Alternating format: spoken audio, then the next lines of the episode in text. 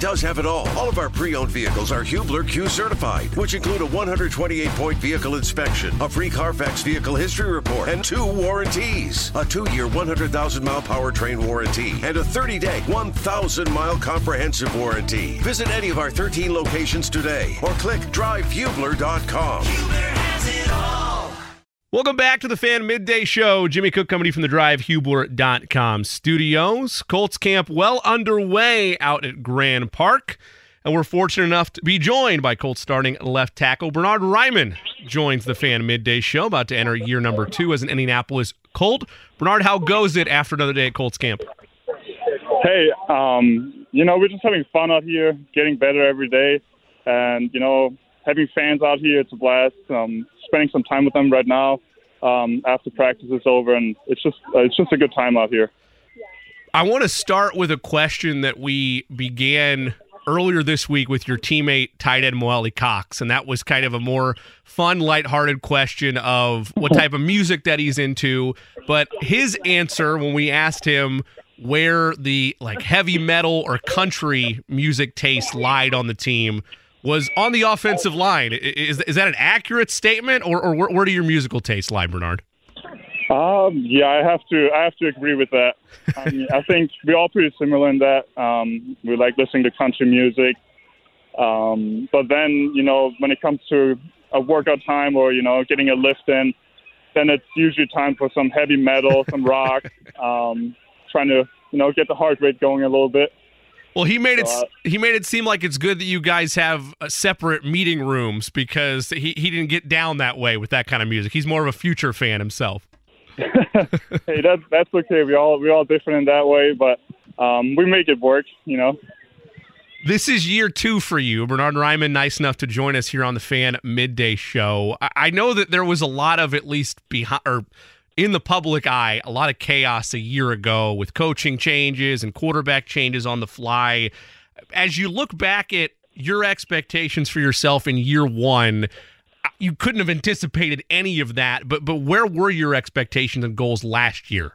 I mean, the expectations obviously every year is um, to start and be the best possible version for the team, and then as a team, obviously make it to the Super Bowl, and then the way that the year turned out just was something that obviously no one anticipated. It was um, a lot of chaos and um, it was tough. But you know, I've had some um, amazing teammates and coaches to lean on and uh, help me, you know, transition into the NFL. And then also with everything going on last year, you know, um, helped me keep my head up and just you know um, keep getting better.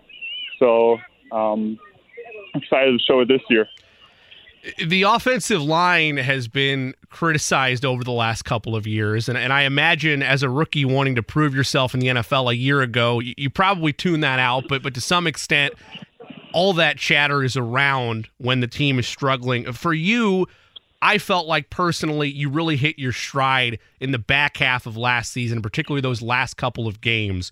Uh, did you feel the same way? And how do you build off of that? How have you built off of that this offseason? I mean, yeah, it's it's obviously a transition going from college to the NFL. Um, it's a lot of you know players just flying around. Everything's a lot faster. Every player is a lot stronger, and um, you know you you get used to it. And then with each game, you kind of um, you work on your own mistakes from the from the week prior, and then at the same time you also gain confidence. And I think that also showed on the football field. And I um, and the same way, it just you know kept working every day in the off season, um, tried to get better every day, and yeah, and I think um, it, it really shows in the football field now. Who have you leaned on the most through the last 12 to, to 24 months through this process of coming out of Central Michigan to getting an opportunity to be a starter last year and now retaining that job? Who, who have you leaned on the most from either an offensive line perspective or just a coaching perspective overall? I mean, I really have to point out the veterans in our O line room. I mean, Braden, Ryan, Q, they are all obviously great players, but they're also really great people. And they really help me a lot, um, you know, um, with different problems, with uh, mistakes I made, and they help me um, fix those mistakes. They help me with their techniques and their advice and how they have overcome those um, mistakes or setbacks. And I think you know those guys really made a made a huge difference for me. For you, from a a confidence standpoint and from a development standpoint, how were you impacted at all by, by the coaching changes and, and the quarterback changes that happened last year? Um, I mean, obviously it's it's different, but at the same time, um, every year is different. So, uh, you know, you're just making the most of, of out of each opportunity, and the mission still stayed the same. I mean, um, you know, mission is to win the Super Bowl, and that's all that matters. So, um, for me personally, I'm just trying to be the best version of myself for the team, and you know, help us to get help us get there. So um, I guess the mission didn't really change, but obviously coaches and stuff have a little bit of a different approach. But um, you know, great coaches. Heading into your second season, a new head coach in Shane Steichen. What have the conversations been like with him, and what has been the overall vibe specifically for your offensive line room with his philosophy and how he wants to build things along this offensive line? Yeah, I mean, Coach Steichen has been great. Um, you can tell that he he loves football. He, you know, um, he knows so much about it. He's sitting in every single offensive meeting that he can, and every time we install a new play, he always has like two or three more tips and pointers about that play, just because he knows the game so well. And um, you can just tell he's obsessed with with the game and studying the game and getting better himself. And that just makes it that much more fun for us players to follow a guy like him, and and for the offensive line too. I mean, um, with Coach Sparano, um, he's a he's a great coach, great leader. Um, he's really trying to you know get the best out of us, and I, I think he's been doing a great job with that. And yeah, it's it's going to be a great year. You bring up Tony Sparano Jr., and he's a name that a lot of Colts fans are excited about what he was able to do in New York and the opportunity for him to revitalize and help further develop you guys on the offensive line. What was Tony's initial messaging to you when, when he first took the job, when he first had those initial meetings, and how have you guys come along to this point in training camp? I mean, his message always stayed the same. I mean, he was new to the room and um, he told us right away he was going to treat everyone the same. Um, there's no such thing as guaranteed starter, and so we all had to just you know put the work in this off season and prove ourselves over and over again, and that continues um, right now during during fall camp. And but yeah, at the same time, also he is encouraging us, you know, to to be ourselves and to play into our strengths. And yeah, so he, he he's challenging us, but then at the same time, he's also rewarding us if we do things right. And um, he's the first one to point out that you know if a play does go well, that who's you know who was the reason for that, and um, we we kind of build off of that too. Indianapolis Colts starting left tackle Bernhard Raimann. Nice enough to take some time with us here on the Fan Midday Show. Bernard, for those of us that are never going to have the task of having to block 300 pound opponents that are coming at us full speed, I imagine that is a, a, a unique task that's asked of you when you're helping block two different styles of quarterback. I know it's very early in camp, but does your approach change at all with Minshew and Richardson both having unique styles of play in the pocket? Um, I mean, not really. Either way, you know, you're trying to keep the pocket clean. You're, you're trying to protect the quarterback, and um, you're just playing to the end of the whistle. I mean, it doesn't matter if you have a quarterback that likes to roll out or that one or someone that prefers to stay in the pocket. Either way, you gotta um, you know finish your block, finish your play, and make sure that uh, your defensive lineman doesn't even touch the quarterback. And that just you know stays the same regardless of who's back there. Now, Bernard, my days of putting on muscle are, are over, and that's probably a, a, sad take on life considering I'm only 28 years old. But all that said, uh, I understand that you've put on some muscle this off season and, and trying to continue to bulk up as you work into year two. What has that been like for, for you from that transition process in terms of trying to add on more muscle and focus on that portion of your development so it translates to more on the field success? Yeah, obviously, I mean, uh, put on some weight and it, it helps a ton out on the football field. Um, you know, makes me feel a lot more comfortable. It, it, it makes settling down on the bull rush a lot easier. It makes uh, the run blocking easier. And yeah, so I think overall it's just helped. It's just helped me a lot. And um, you know, grateful for the good food that my wife's been cooking for me. It's all season, so um, that's been great. And yeah, so I'm just gonna keep keep doing what I'm doing. What's the What's the best dish that Mrs. Raimann cooks up? Well, can, can you can you share with us a little bit of the of maybe not the recipe, but just what are we working with this off season? Oh, um, you know, a lot of, you know, um, different like chicken recipes, like chicken and sausage, sausage Okay. like uh, pasta and stuff. But um, overall, like more on the healthier side. Um, you know, nothing too greasy, but um, I mean, from the from pasta to um, you know, uh, chicken. It's it's really pretty much everything. Are, are you are you a fast food guy at all for like a cheat day? And if so, do you have a go to spot? No. I'm I'm trying to stay away, but I am a big Chick Fil A guy. Yes. and so I really sometimes I can't stay away, especially on like road trips or something. But I'm trying my best to you know eat at home. It's it's healthier and cheaper, so I'm trying to do that. Man, I feel you. The Chick Fil A call is is a serious thing. We're just joking with my my producer Eddie Garris, so we're gonna go get some uh, a little bit later here today. So I I feel you on that.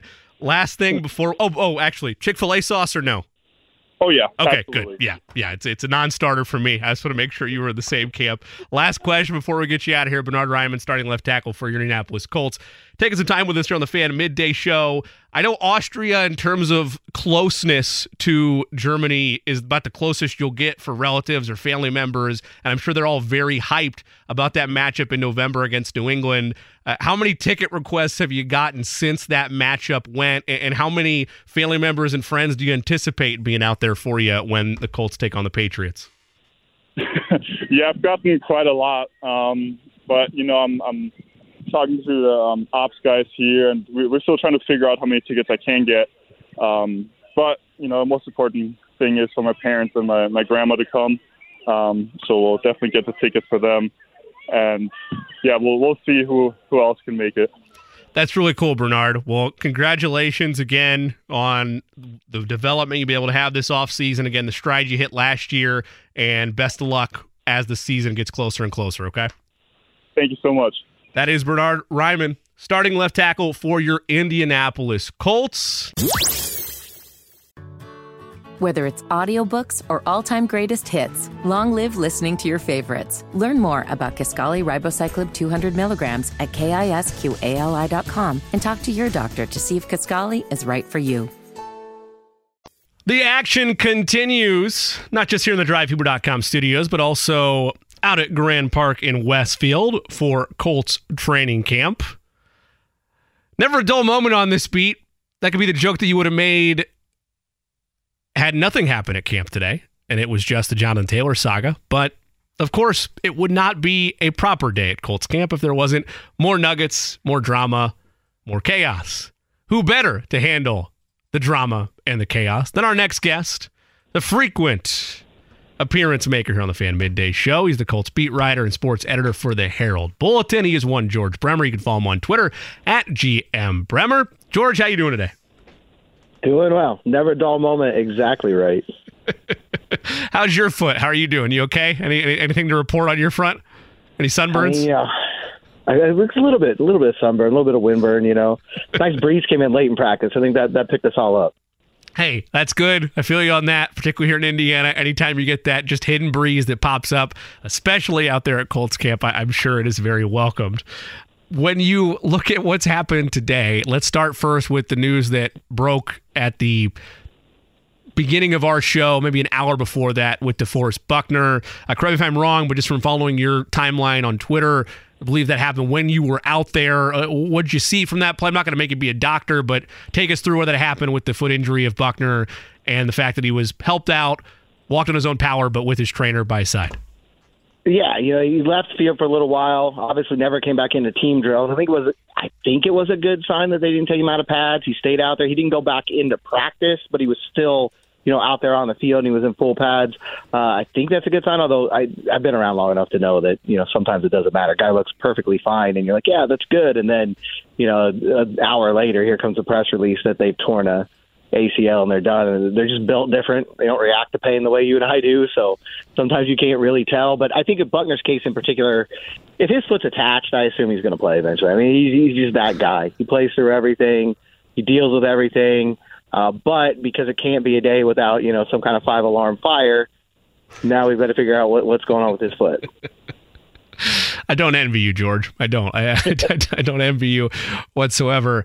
There's been a line of conversation every year around this time of player safety and where is the line, and coaches have addressed this too of that's just football and that, that's an injury that could be prevented. Not what happened to DeForest Buckner. I just mean large scale. Where, where, do you feel the dialogue is in today's NFL, both from a media standpoint and from team personnel standpoint? Of have we reached the spot where they've done pretty much all they can in terms of player protection or injury prevention as much as you can in training camp? I think it's sort of like with racing. I don't think you ever get to the point where you're you've done everything possible. You know, I, I think you're always trying to push, just find that next piece of technology, that next drill, that next exercise whatever you can, you know, to make it better. Um, I know a ton of time goes into it, and I think Shane Steichen in particular, uh, you know, the entire camp schedule from how long practices are to when they're scheduled is built around trying to make sure that these guys are ramped up the right way. You know, they did red zone work day one because they didn't want them running long distances on that first day back. But at the same time, it's a sport that's just inherently dangerous, right? I mean, as, as you're out there I, I always go back to Vick Ballard because it's one of the more tragic things that I saw. You know, he, we're out there at Anderson at the time, and he's just catching drills, it, catching the ball, it, routes versus air, and his knee turns the wrong way, and you know he's done. Pretty much his Colts career was over at that point. I, that's football, unfortunately. But I think you're never going to stop trying to you know push that next whatever it may be a new piece of equipment a new idea about how to train a new idea about how to practice you know, I, I think it's an ongoing process, uh, and I think it's something that Shane in particular takes really seriously. And they've been fairly fortunate. Cross your fingers. They've been fairly fortunate this year. There's a couple guys out. But I think Buckner's probably the first one that really makes people kind of catch their breath a little bit. Usually, six practices in the camp, that's that's already happened. I'm going to take you on a lighter note, George, that I, I, I tightrope walked earlier. So I apologize for bringing you on this with me as well. Um, but have you seen the story about the lead of the orca whale and Jim Irsay's involvement in that? Did that happen across your timeline today? Yeah, absolutely. Uh, I think that's before Buckner's foot. I think that was the story of the day.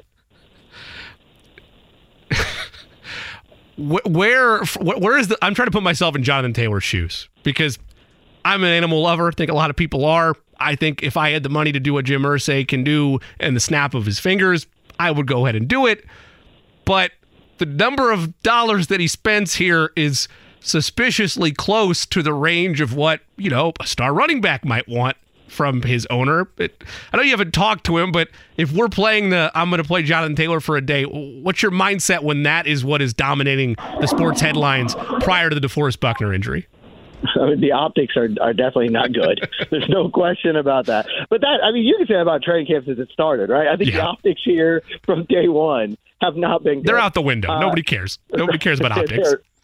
absolutely terrible. Uh, but you know, if I'm Jonathan Taylor, it's certainly not making my, my day any brighter. I don't think I'm I'm laughing about it as I scroll through Twitter or you know whatever he might be doing wherever he's finding this news. Uh, but at the end of the day, also it's something that was actually set up like two years ago. Yeah, so right, I think that's right. important too. Uh, and also, I kind of compare it to like my my daughter. You know, she went to candy bar, and I'm looking at her. I'm like, it's eight o'clock at night. I need you to go to sleep. I, I've got the money. I'm not going to give you that candy bar. But then later, you know, she's like, "What? But you bought a new car. They're not the same. you know what I mean?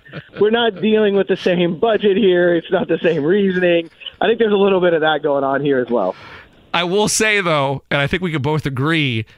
I've seen the the alleged reported numbers. I don't know how much I believe, but if it is a 16 to 20 million dollar range for Jonathan Taylor, slightly closer than the candy bar to the car. But you're right. The the analogy does remain the same. I don't disagree with you.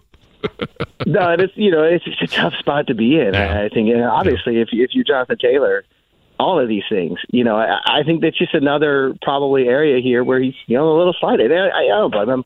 I think the the problem you have right now is you've got the team sitting there saying we want to see more. We want to see that you're healthy. We want to see how you fit in this offense. You know, before we commit to a long term deal, we want to see more. And if you're Jonathan Taylor, you're like, open up the the franchise record book, and and you'll see what you need to see. So I, they're both dug in right now, very much in their stances, and you know, it'll be interesting to see how or if at all this this gets resolved.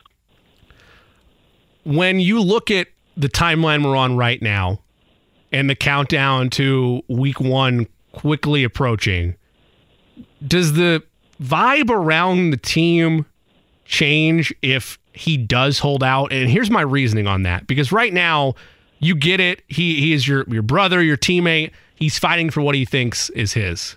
And I, I applaud him for that because you should, as a player, you should do everything you can to maximize your situation.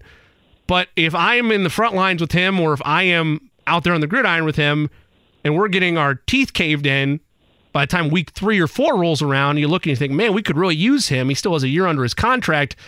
I feel like that's where things could could start to dwindle or, or cave in in terms of how this is viewed internally. It, am I crazy for that? Is that just a, a, a bridge that we'll cross when we get to it? How, how do you view that? You know, I, I see it kind of the same way. I think right now, I, I kind of call this selfish season in the NFL. Not that it totally is, but when you're in training camp right now, everybody, there's not any guys here, and they all have some personal goal they're trying to reach. Some of them are just trying to make the team. Some are trying to be starters for the first time. Some of them maybe want to make a Pro Bowl for the first time, or or you want to be Defensive Player of the Year or MVP or whatever it may be. But you've got your own personal agenda, and you've got 90 guys who have that personal agenda right now. And as you get closer to the season and roles start to develop, and, and these guys meet their personal goals, then you start looking at the team. And I think that's kind of the situation way it is right now. It's easy for them. You hear guy after guy come into the tent, you know, after practice and say, "We're not focused on that. We're we're focused on our job." And I think it's 100 percent true. Right now, they're about trying to get through this practice, catch a coach's eye, get done whatever they want to get done. But as you get closer to September 10th, it's going to be more and more about beating the Jacksonville Jaguars, trying to make the playoffs, trying to turn around from last year. I think at that point is when the whole Taylor situation becomes a distraction for the team. George Bremer with us, Colts beat writer and sports editor for the Herald Bulletin. We talked about optics and how everybody's just thrown them out the window that's involved with these Jonathan Taylor negotiations, and it's clear that they aren't coming back anytime soon. The angle that I looked at, though, before the years old but resurfaced Orca whale story came about was what happens if Jim Irsay slash Chris Ballard extend another Colt on this team? And of course, at this point, based on the comments today, I'm referring to Michael Pittman Jr. We'll get into how he's playing this in a second, but from an optic standpoint, my gut tells me, yeah, as a general manager, you can't worry about it. You want to take care of your most important pieces. And even though it might send a very negative message, if you can agree to terms on somebody like Michael Pittman Jr. that's fair to the team, fair to the player, and the position he plays, maybe you do it. From your side of things, from an optic standpoint, how do things change if a deal is done with Michael Pittman Jr. either before the season starts or before something comes to pass with Jonathan Taylor? Yeah, I think in a normal year where you're not dealing with the circus like like it is right now, it would be all positive because it'd be like, well, you got that one out of the way, and now you can just focus on Taylor, and you've got the franchise tag opened up, and you, you know it makes it easier going down. Obviously, anytime you've got two deals to do, it's harder than anytime you've got one. But I think given the situation now, given the trade request, given you know the social media back and forth, the, the elementary school food food fight that seems to be going on out here right now, it would just be to me it would just be another knife in you know in, in John Taylor's back from his perspective.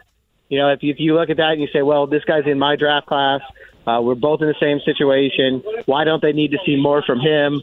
Why is he getting a deal? Why am I not? I think that's a natural human reaction, right? Um, and so it's just funny to me because I think it's the, the, the boat that they put themselves in. Any other time, any other period in franchise history, all of it would be positive, all would be good. Hey, get that one taken care of. Let's move on to the next one. Because of the situation they're in right now, probably just inflame things even more. But I agree with you. If you're Chris Ballard, you can't worry about that. You know, you've got to take care of what whatever you can do uh, to to get a player that you want to keep around in here. You you got to do it, no matter how it might look. You know, to to the running back or to, to anybody on the outside. You mentioned if it was a normal year, and I would argue that if it was a normal year, the way Michael Pittman Jr. is playing this is the way that he should play it. But that's not a mark to say that Jonathan Taylor is playing this wrong. It's a clear differentiator of the two positions that they play. Michael Pittman Jr. knows that he plays a position where they are going to back out the the Brinks truck, regardless if he's a Colt or if he's a free agent. As you look at that, and how Michael Pittman Jr. has handled things, that's the playbook for him to follow, regardless of the situation with Jonathan Taylor, correct? Is just to be as, hey, if it happens, it happens. I'm here to play. I'd like it, but eh, that's out of my hands. The way he's playing it, I would argue, is as good as anybody could have in a normal year or in a year where you have another player in your class that is fighting for the same thing. Absolutely, and I think it comes to the crux of the problem, like you said. I mean, the, the biggest difference between Michael Pittman joking with us there in the media tent and saying, you know, sure, I, I I'd like an extension if they want to give me one, uh, and being out here every day and, and being a big part of practice, and Jonathan Taylor, you know, being on pup and, and, and not obviously not being a happy man right now. Uh, Pittman knows if he has a great year, if he goes out there and, and he has the kind of season he's capable of, and he looks like he works with this new quarterback and he fits in this offense, he's either going to get paid by this team or by one of the 31 other teams. I think the problem for the running backs right now is there there's no pot of gold at the end of the rainbow. They're just being promised, go out there, give us your all, do the best you can, and then we'll see what we can do for you. And it's a hard sell, you know. And it's it's just sort of the difference right now, I, I, think the lesson is even whales have better negotiating positions right now than running backs do. Uh, the other pathway is that you know if you're Jonathan Taylor, you either need to be a you know owner of or a uh, if he could change himself into a legendary piece of music memorabilia or turn himself into a rocker, he might be uh, in better stance to be able to get himself a contract negotiation. It, it really is a circus. You just never know what is going to happen out of Colts training camp. George Bremer with us of the Herald Bulletin. For me, I have a hard time going back and forth of how much blame I put on Jonathan Taylor and how much blame I put on first round management and the information that presumably Jonathan Taylor is getting of guidance from said representation for how he should handle all this. How, do you balance that? Because on the one hand, I think it's clear that his representation doesn't either know what they're doing or, as I mentioned at the start of the show, is waiting for Dana White to bring out Jim Irsay and then to have a weigh in later today. Like, I, I don't know why both these parties are going guns a blazing here, but I don't think it's the right pathway. But also, Jonathan Taylor decided to go with this representation and is following the advice. So, so where's the balancing act there of, of who deserves more blame not with Jim Irsay, but with what Jonathan Taylor and his stance has changed over the last six months. Yeah, no, there's no question. Uh, it feels like they're waiting to settle this in the octagon, which, which is not going to happen. Uh, you know, I it felt like a hail mary on Taylor's part, to be honest. Knowing, okay, looking around, look, this market's depressed. Tough for running back to get money. I'm going to go with the guy that got Shaq the big deal and, and, and see if you know he can rattle some trees and and make this work. Um, obviously, it's not going well. Uh, you're sitting here now, six days, six practices into training camp, more than a week into training camp, uh, and, and it's hard to imagine going worse. Honestly, it's hard to imagine them being in a situation worse than they are right now, both him and the team. I think part of the problem is both sides have legitimate arguments. You know, the, the Colts are saying, look, running backs are not well paid in this league. We're not going to break the market. We want to make sure you're healthy. We want to see, you know, how you fit in this new offense and and then we can talk. But if you're Jonathan Taylor, you're saying I've given you three years. Two of them were very good. Last year was injury prone, uh, but I, I've made my case. You should know what I am by now. And I think I feel like no one said this, but I feel like Marlon Mack is hanging over all this as well. When Jonathan Taylor's a rookie, he comes in and Marlon Mack's in front of him, and they're telling Marlon Mack, "Hey, go out there, have a great year. You and Jonathan Taylor will split the carries, and then you'll get paid either here or somewhere. You know, you'll you'll get your reward." And the first half of the first game of the regular season, he tears his Achilles tendon. He's only played in 14 games since then. If I'm Jonathan Taylor, just a human, I, he's not said this. Just from a human standpoint, that is very much on my mind as I'm getting into the same situation, going into the same situation. I, I don't know how he doesn't think about that. Clarify for me if you have heard any numbers or heard about what Jonathan Taylor wants or not. If you haven't, then we'll just speculate on it. But but have you heard anything in terms of where the biggest point of contention is right now with JT and his group? I haven't heard anything like that, that's concrete. You know, there's whispers out there, like you were saying. You hear the 16 to 20 million dollar range. It's easy enough to look at the the market and, and look at Christian McCaffrey at the top, and you assume most guys like Jonathan Taylor, who have a case to be made that they're the best player at their position, when their contract comes up, that's the money they want. So I've not heard that in any kind of concrete way, but it's easy to believe that they would at least be looking at, at Christian McCaffrey's number. Yeah, I mean he's at the top of the market in a lot of those levels, including guaranteed run, guaranteed money, and I know that that complicates things to some extent because those are two elements that are very prevalent in contract negotiations, especially when you bring the Marlon Mack thing into it. Of that's something I've seen firsthand: a running back getting hurt that was promised money. Maybe it's a guaranteed money issue. Who knows? But let's just say, for the sake of the discussion, that it is a money thing. This is clearly not a oh well. All the Colts going to do is just offer thirteen million dollars a year for like three or four years, and, and it'll work out. Uh, because to me, that would be about Derrick Henry money that's about the type of running back that he is at his best is is in the conversation with Derrick Henry at the time. Again, Henry had an injury, ironically enough, that year too, but at the time of best running back in the National Football League, that that makes sense to me with what he does as a back, as a traditional running back. It's clearly not a $13 million evaluation from his agent as to why there's no wiggle room here, correct? Like it has to be more than that. Yeah, you feel like if it was that simple, it'd be done, right? Like if they could Yeah. just look at that, because uh, Nick Chubb's what, twelve million. So if you go into that 12, 13 million dollar range, maybe bump it up to 14 to, to make it like you won the negotiations.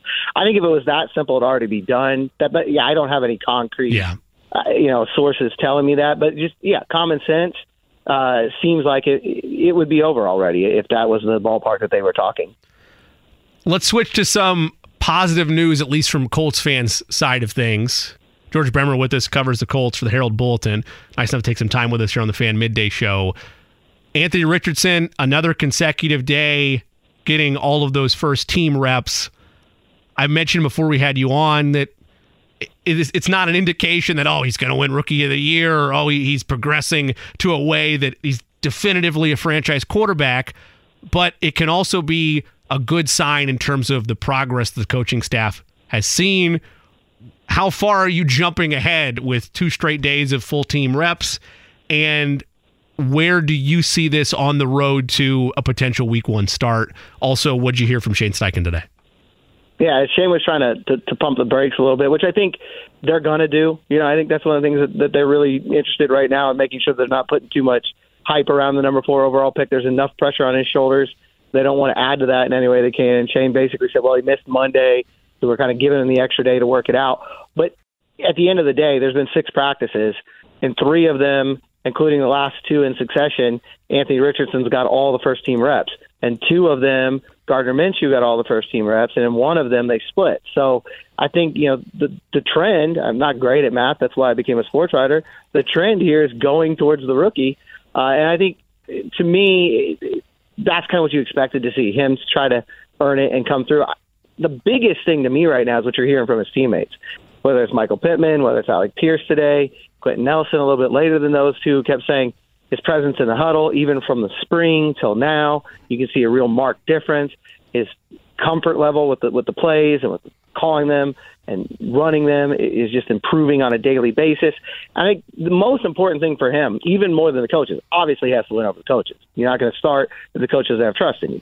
But I think the most important thing is getting that trust from his teammates. And I think every offensive coach is watching that right now. And every indication we have right now is that that trust is building day by day by day. Now, obviously, Gardner Minshew is a more polished guy. He's been in the league for four years. He's been in this system now. This will be his third year with Shane Steichen.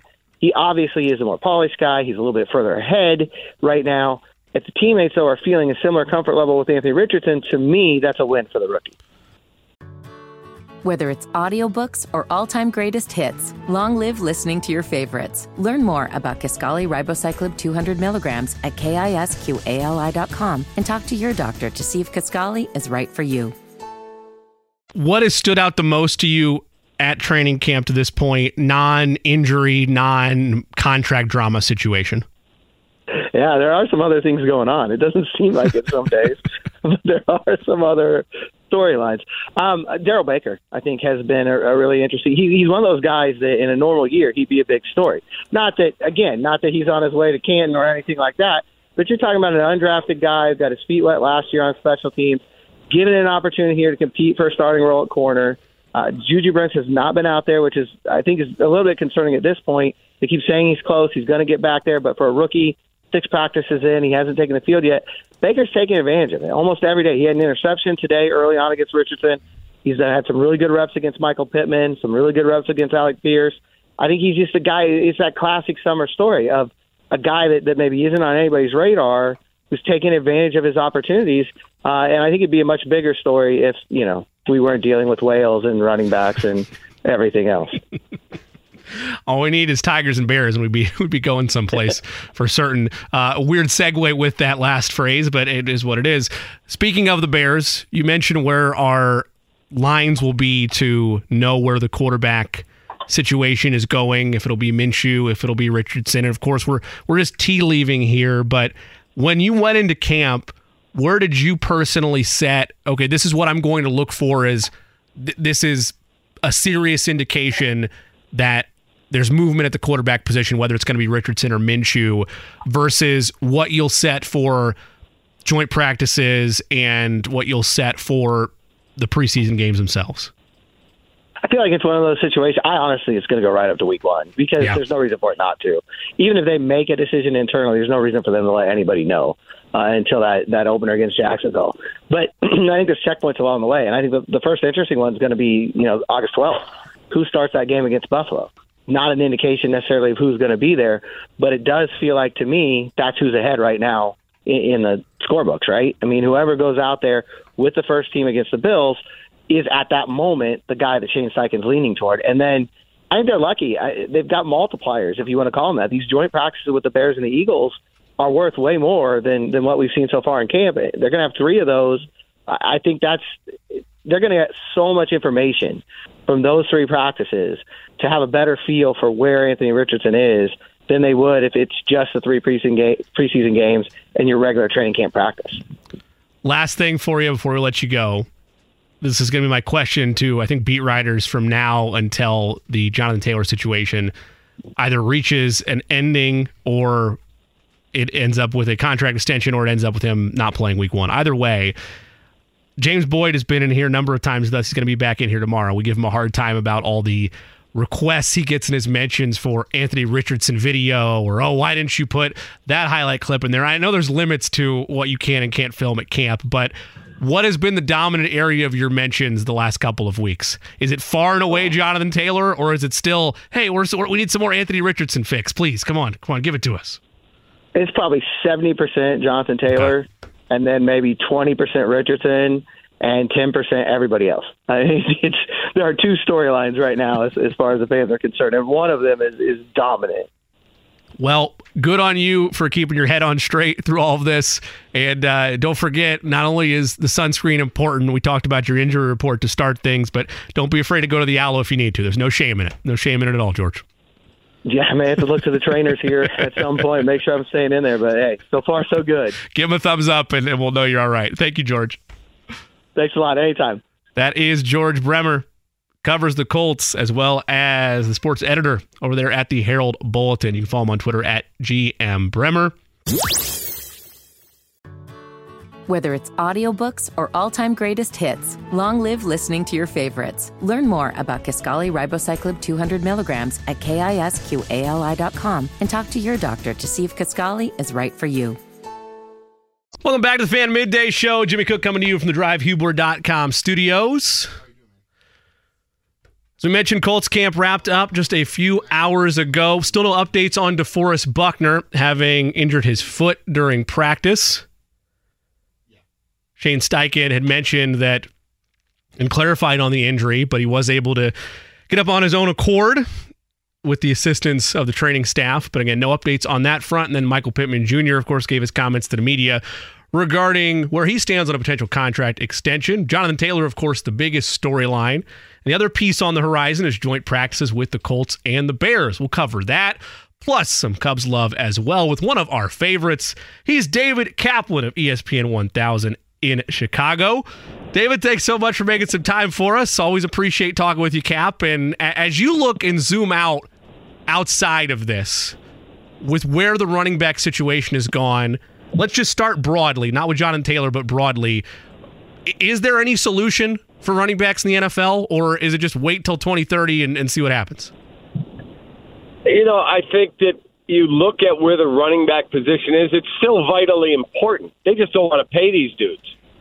That that's just a fact. They want to use them up, and usually the running back has been the most dominant player at a skill position growing up so they always get ridden hard, and they don't want to let him get to a second contract, which is disappointing to me. It really is because I think guys like Jonathan Taylor and some of these other players are really good players. They have to understand, though, this is the way the game is today. The game is much more through the air than on the ground, even though you still have to be able to run the football to win. If you can't run, you cannot win in the National Football League. So I, I don't know how you solve this unless you give them bigger money earlier in their career. But you know, Isaiah Pacheco's a seventh round pick. You're not going to give him huge money early. Yeah, uh, for every Bijan Robinson and Saquon Barkley, there's 30 guys that are running the ball that are not picked in the top two rounds. So I don't know how you fix this. Cap, in that same vein of how much the league has changed, I'm sure you saw this and you lived it when it happened, but there was a piece on The Athletic a couple days ago where Matt Forte talked about his experiences in Chicago versus the stuff that he referenced Saquon specifically, because unlike Taylor, he's actually on a tag year. JT still has one more year on his contract. But just in that span of 12 years, how drastic has this situation changed compared to what Forte dealt with and ultimately got a deal done with the Bears to where we're at now? Uh, again, as we, Jimmy, start to see more and more emphasis on the vertical passing game with Patrick Mahomes or Justin Herbert or Joe Burrow, and hopefully someday Justin Fields here in Chicago, that's going to de emphasize how much you want to spend on your running back. But if you really look back in history, when Mike Shanahan was the head coach in Denver, he developed this zone concept blocking system, and he had a sixth round pick named Terrell Davis who ends up going to the Hall of Fame. So there are a lot of teams that say, I'm going to put my money into a great offensive line, a great quarterback, some really good receivers, and I could stick Jimmy Cook back there. And if I'm blocking well enough, I can do enough in the run game. Do I agree with that philosophy all the time? No. I do think there are certain guys, the kid Nick Chubb, who's just so good and so dominant. Saquon Barkley, so good, so dominant. And your guy, Jonathan Taylor, so good. But they better be realistic. And if he sits out, I'm not saying he will or won't, but if he did, he's insane. You'll never get the money back. I remember talking to the late Todd Bell he sat out the 85 Bears season. He didn't like what they offered, so he sat out. And before he passed away, he said to me, biggest mistake ever. I could never recoup the money. I missed out on the Super Bowl run, and it will haunt me forever. Cap, I, I, asked this last week. We had Charles McDonald, who covers the NFL for Yahoo Sports. I asked him this question. I want to get your take on it as well. You mentioned that throughout time, there's been instances of players holding out of a number of different positions, but the most notable at the running back spot that's often cited is Le'Veon Bell in 2018. We've had a CBA since then, the 2020 CBA that was agreed upon with all the time and effort that's spent trying to get that done, both from the Players Association and the owners. How much blame, if any, goes on the Players Association for not having the foresight to see what was already a, a contentious issue within running backs at the time? Well, some of it's got to go on them. They signed off on this.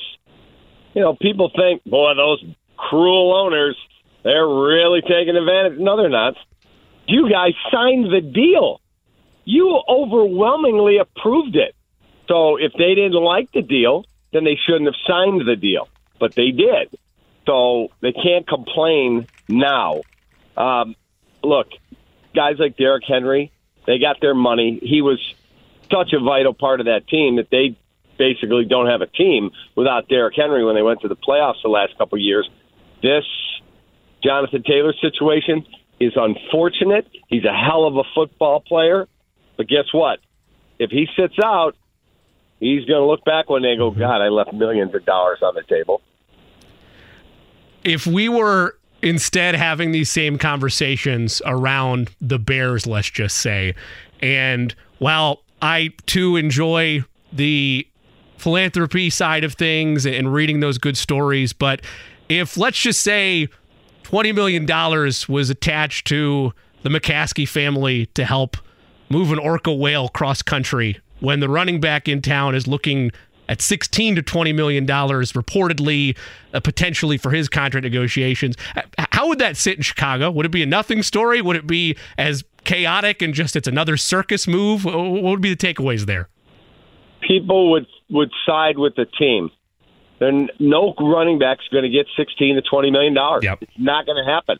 And when Saquon comes into camp and takes 11, Jonathan Taylor is again.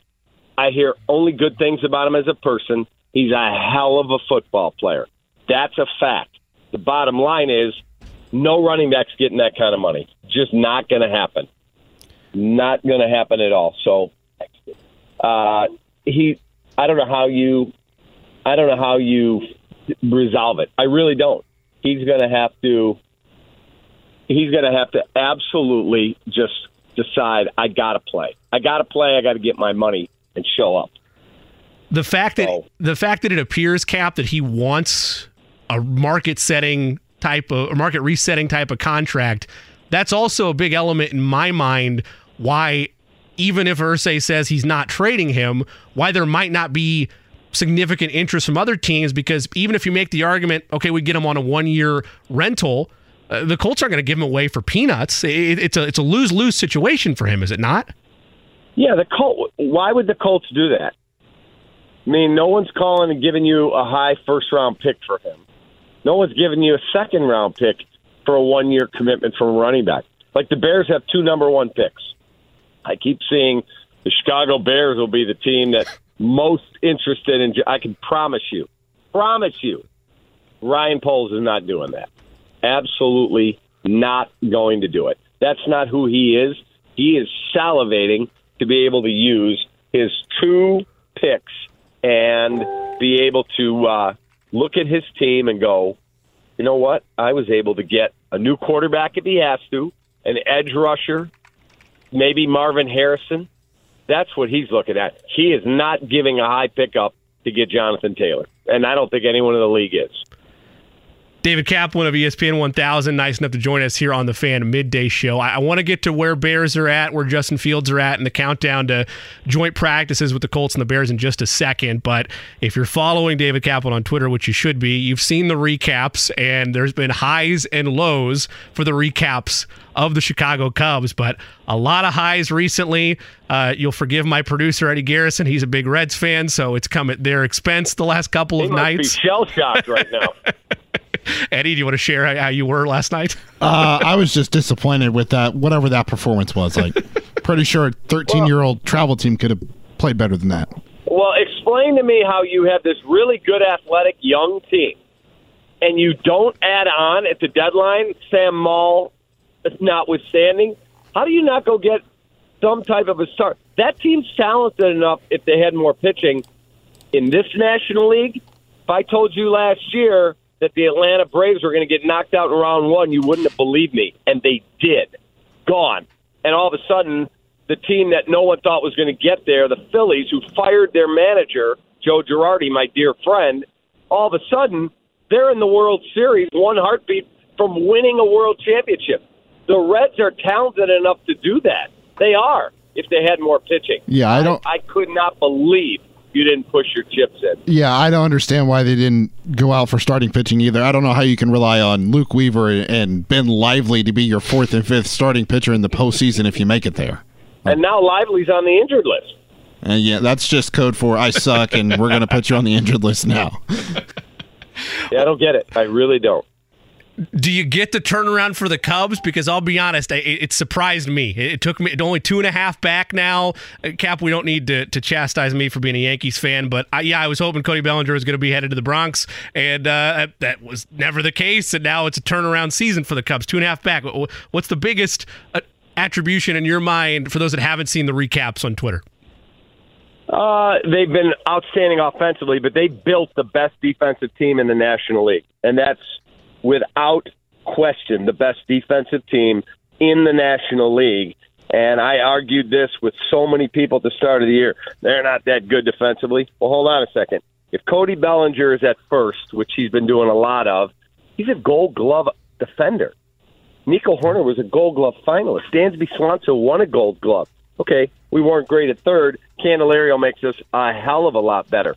Ian Happ won a Gold Glove.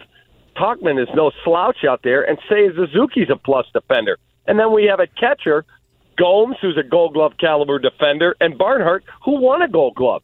So all of a sudden, people are looking and going, wow, you, if the Cubs can put any type of offense together and just be decent pitching, they're going to catch what you hit. So it's interesting to see how the perspective on the Cubs has changed as their offense has gotten better. I'm not telling you they're going to win the division. I'm not telling you they're going to win the World Series. I'm telling you, they're a way better team than anyone gave them credit for. And you mentioned that you saw that to start the year, and and to borrow for, from my Yankees for just a second, the prevailing thought in New York is that well, uh, look at all the hitters that they have that are having career lows. Eventually, they'll turn it around. As you mentioned, maybe the Cubs weren't as on point right out of the gate as you thought they would be, but now they're showing that they are the team that you envisioned they'd be to start the year. Is this a true corner turn, and is it sustainable in your mind as we enter the final month or so of the regular season? Yeah, I mean, I don't think they're going to score like this. I know they have 50% more runs scored since the uh, All Star break than anyone in baseball. 50% more. Like, that's not sustainable. It just isn't. They're not going to go out tonight, I don't think, and bludgeon the Reds again for another, you know, 20, 16, whatever. Maybe I'll be surprised. The weather's warm, the ball's flying at Wrigley, but they have got to address their starting pitching, and there's nowhere to turn other than in your system now. That means like tonight, Jameson Taillon has thrown the ball really well his last five starts. He has got to go out and make that his last six starts. He has to pitch really well. The bullpen's been much better, and then they got to continue to do what they're doing, and that is grind their at bats, get into the soft part of a team's bullpen. The Reds have had to turn to their catcher, their backup catcher, two days in a row. That bullpen's beleaguered. Well, if you can find a way to keep them in the ballpark not allow them to get a lead and get comfortable, the Cubs have a chance to take three out of four in the series. And when they get up tomorrow morning, they're going to be two games out in the division, and I believe one and a half in the wild card. David Kaplan with us. You can follow him on Twitter at the Kapman. Of course, you can hear him Monday through Friday, 7 to 10 a.m. on ESPN 1000 with Cap and Jay Hood. And of course, get the recap on YouTube as well as those posts corresponding with it on Twitter. Cap, let's go to the Bears. My producer, Eddie, had shared with me that a couple of sports books are reporting the handle they're getting on Justin Fields to win the MVP this year is higher than what they're getting right now on the likes of Mahomes, on Herbert, and on Allen. From your standpoint, is that the expectation for Fields? Is it MVP like season, or is it he is a starter? He's a consistent starter. He's proven it. Where's your line for him this year? So I was at practice yesterday, and by the way, that stat that Eddie was referring to. So there was a sports book that reported they have more tickets on Justin Fields to win MVP than Herbert, Mahomes, and Allen combined. Mm. Combined.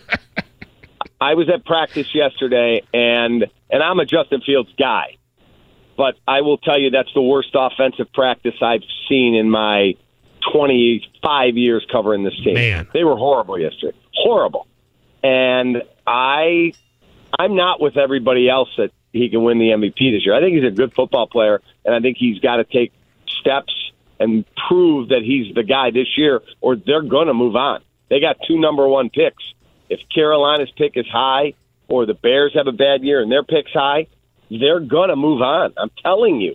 That would be stunning to people who are betting him to win MVP. Now, I think he can take that next step. I don't think the Bears have enough depth to have, you know, a 10, 11, 12 win season. I just don't see that. I think they're still a good draft class next year away and another free agency period where they then in 20 24 25, now we should be built and ready to go. This year, no, I've got them 7 and 10, bad health, 6, unbelievable health, 8. That's where I have the Bears. Cap, is there a world where, let's say, not on Fields' fault, but just the construction of the team as a whole, they are in that Caleb Williams territory, but but Fields' numbers are are solid. He looks the part, but it's not leading to the type of winning they were expecting this year. Let's say they miss your seven win total. You mentioned the first round picks they have at their disposal. Would that still be on the table to look at quarterback, even though maybe it doesn't look like it's Fields that's the problem? Uh, look, they would love to reset the quarterback contract calendar. like Justin's going to be up for a con, and it's not because they don't want to pay Right. Justin. If he goes out this year and they win 11 games, and you're like, that dude's top five in the league, they're going to sign him and pay him. They don't care. They love him. He's their guy. They they absolutely think he's a great leader. But if he if there's gray there, like I don't know, is he good enough? I'm not sure. They're going to take Caleb Williams or Drake Maye or J.J. McNamara or J.J. McCarthy, I think it is, or Michael Penix. One of those four are the guys right now at the top of the list. They can get Caleb Williams. Yeah, they'll take him if this kid leaves any doubt whatsoever. Whether it's audiobooks or all-time greatest hits, long live listening to your favorites. Learn more about Kisqali Ribociclib 200 milligrams at kisqali.com and talk to your doctor to see if Kisqali is right for you. for you, Cap, we talked about it earlier with joint practices and how that is the way of the land now. It feels like with teams in terms of, yeah, sure, preseason game number four used to be dress rehearsals, but now these joint practices provide so much value and intel for teams. I know you mentioned worst practice you've seen in, in 20 plus years, but is that where everything is put together now in today's NFL? Is your mind in training camp is when these joint practices take place, or do you still yourself value the preseason? Uh, I don't value the preseason. I really don't. Like I, I was arguing with this with my guys on my show today. I would play Justin some, in the preseason this year. Five and twenty-five as a starter. Now that's not all his fault. He had a terrible team, but I got to know, dude. Can you read the defense and get the ball out quickly? That was a problem last year. He's not. eh, Tom Brady played in the preseason. He's not Aaron Rodgers. This kid who, if Aaron says I'm not playing, I'll be ready to go opening day. Okay, great. You're going to the Hall of Fame. I get it. Justin needs some reps. Am I playing him four quarters? No. Am I playing him all three games? No. But there, he's going to get some time in week one, and for me, he's going to play half the game in week two, and then we can move on. And people who go, well, what if he gets hurt? He's a football player, man. Guys get hurt. It's it's sad. It's part of the game. He needs reps to develop. Now, these joint practices, I think they should be really interesting because you're going up against guys who don't play your plays. I was a college basketball coach. It drove me nuts when we're trying to run our offense and the defensive guys, they're on the team. They know the offense. They're playing the play and they're jumping a route and jumping in and stealing a pass for me. Drove me nuts. Guys, please, I know you know the plays. Well, against the Colts, they don't know the plays. So it should be something to look at. It's not the be all end all. David Kaplan was of ESPN 1000 in Chicago. Cap, for the last couple of quarterbacks that took that big leap forward, I'm looking at Jalen Hurts, I'm looking at Josh Allen. You saw at some point in their rookie contract, the front office realize we need to go get him a weapon. Whether it was Stefon Diggs in Buffalo, whether it was A.J. Brown in Philadelphia. Now the Bears think they have that in DJ Moore. Is that the expectation in your mind that, okay, now we have him the weapon that he needs? Let's go out and see that step forward from him. Maybe not the win. Everybody wants to win. We know that, but we need to see that developmental leap because we have the wide receiver weapon for him now. Uh, I think that they feel like they greatly improved their team by getting DJ Moore, which they did. But their wide receiver room is not top five in the NFL now. Chase Claypool has a lot to prove. Darnell Mooney, like him, he's coming back from an ankle injury that required surgery. Like him, he's small. He's not great. He's a good player. So they don't have enough weapons for me. They're not DeVonta Smith and AJ Brown or Tyreek Hill and Jalen Watt. We don't have that. That's not what's what's going on here. So they've given him a lot of help. Our number one pick, the ninth overall, was Darnell. Our tenth overall was Darnell Wright, and he'll be locked in at right tackle. And everyone believes he's going to be a really outstanding football player. They still have holes. They still need depth. Defensively, the back seven yesterday dominated practice. So I like their linebackers. I like their corners. I like their safeties. I don't like their defensive line. They got two young kids, a second and a third round pick up front in Dexter and Pickens. Those guys have to develop. I mean, how many guys come right from college, second and third round picks, and are dominant forces on the D line? That's rare. That doesn't happen. So it's going to take more time. Cap, last thing before I let you go. I know you're not near the situation, but you've seen enough football to have a, a feel on this. Where do you stand on the never ending debate that we have right now in Indianapolis, which is does Anthony Richardson start week one or sit week one? I won't bore you with the tea leaves. He's taken first team reps the last two days, but there's been times where Minshew has it. Where do you stand on let the rookie sit a little versus if he has the goods, go put him out there? Like Joe Burrow had the goods and had been an amazing, amazing college player. I don't think that's the case with Anthony Richardson. I don't. I think he's wildly gifted. I was playing blackjack in Vegas first weekend in March, and a guy sits down. Can I join you and your wife?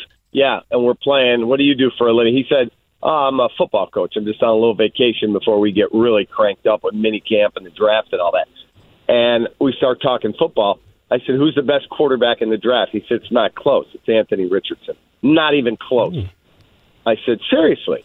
He said, "Most gifted prospect I've seen in years." But he said, "Whoever takes him, better not play him at the start. He is not ready to process at that level against those athletes." He said, "He's got all the gifts. He needs to be seasoned." So when I hear that from an NFL guy, it's already cements what I already believed I would not start in week one. Uh, are you a selfish blackjack player, or are you? Do you care about the others around you at the table? Um, I, I try to play only by the rules. I mean, like even when it hurts, and I'm like, oh god, I'm sitting at 16. Dealer's got the 10, and I know there's a 10 under there. Uh, I got to take the hit. I got to do it for the table. So I am not a selfish player. I play the right way expect nothing less from you, Kap. It's always great to catch up. I hope to see you soon and really appreciate you making time for me. Anytime, man. Have a great day, JC. You too. That is the Kapman, David Kaplan. You can follow him on Twitter at the Kapman. And of course, if you happen to be outside of Eddie's realm, that is to say in Cubs fandom, because Eddie, of course, is a royal, loyal Reds fan. Got the word twist up there. You can get the recaps every night from David Kaplan, both on YouTube, and then of course you can hear him 7 to 10 a.m. ESPN 1000, Kap and Jay Hood in the mornings.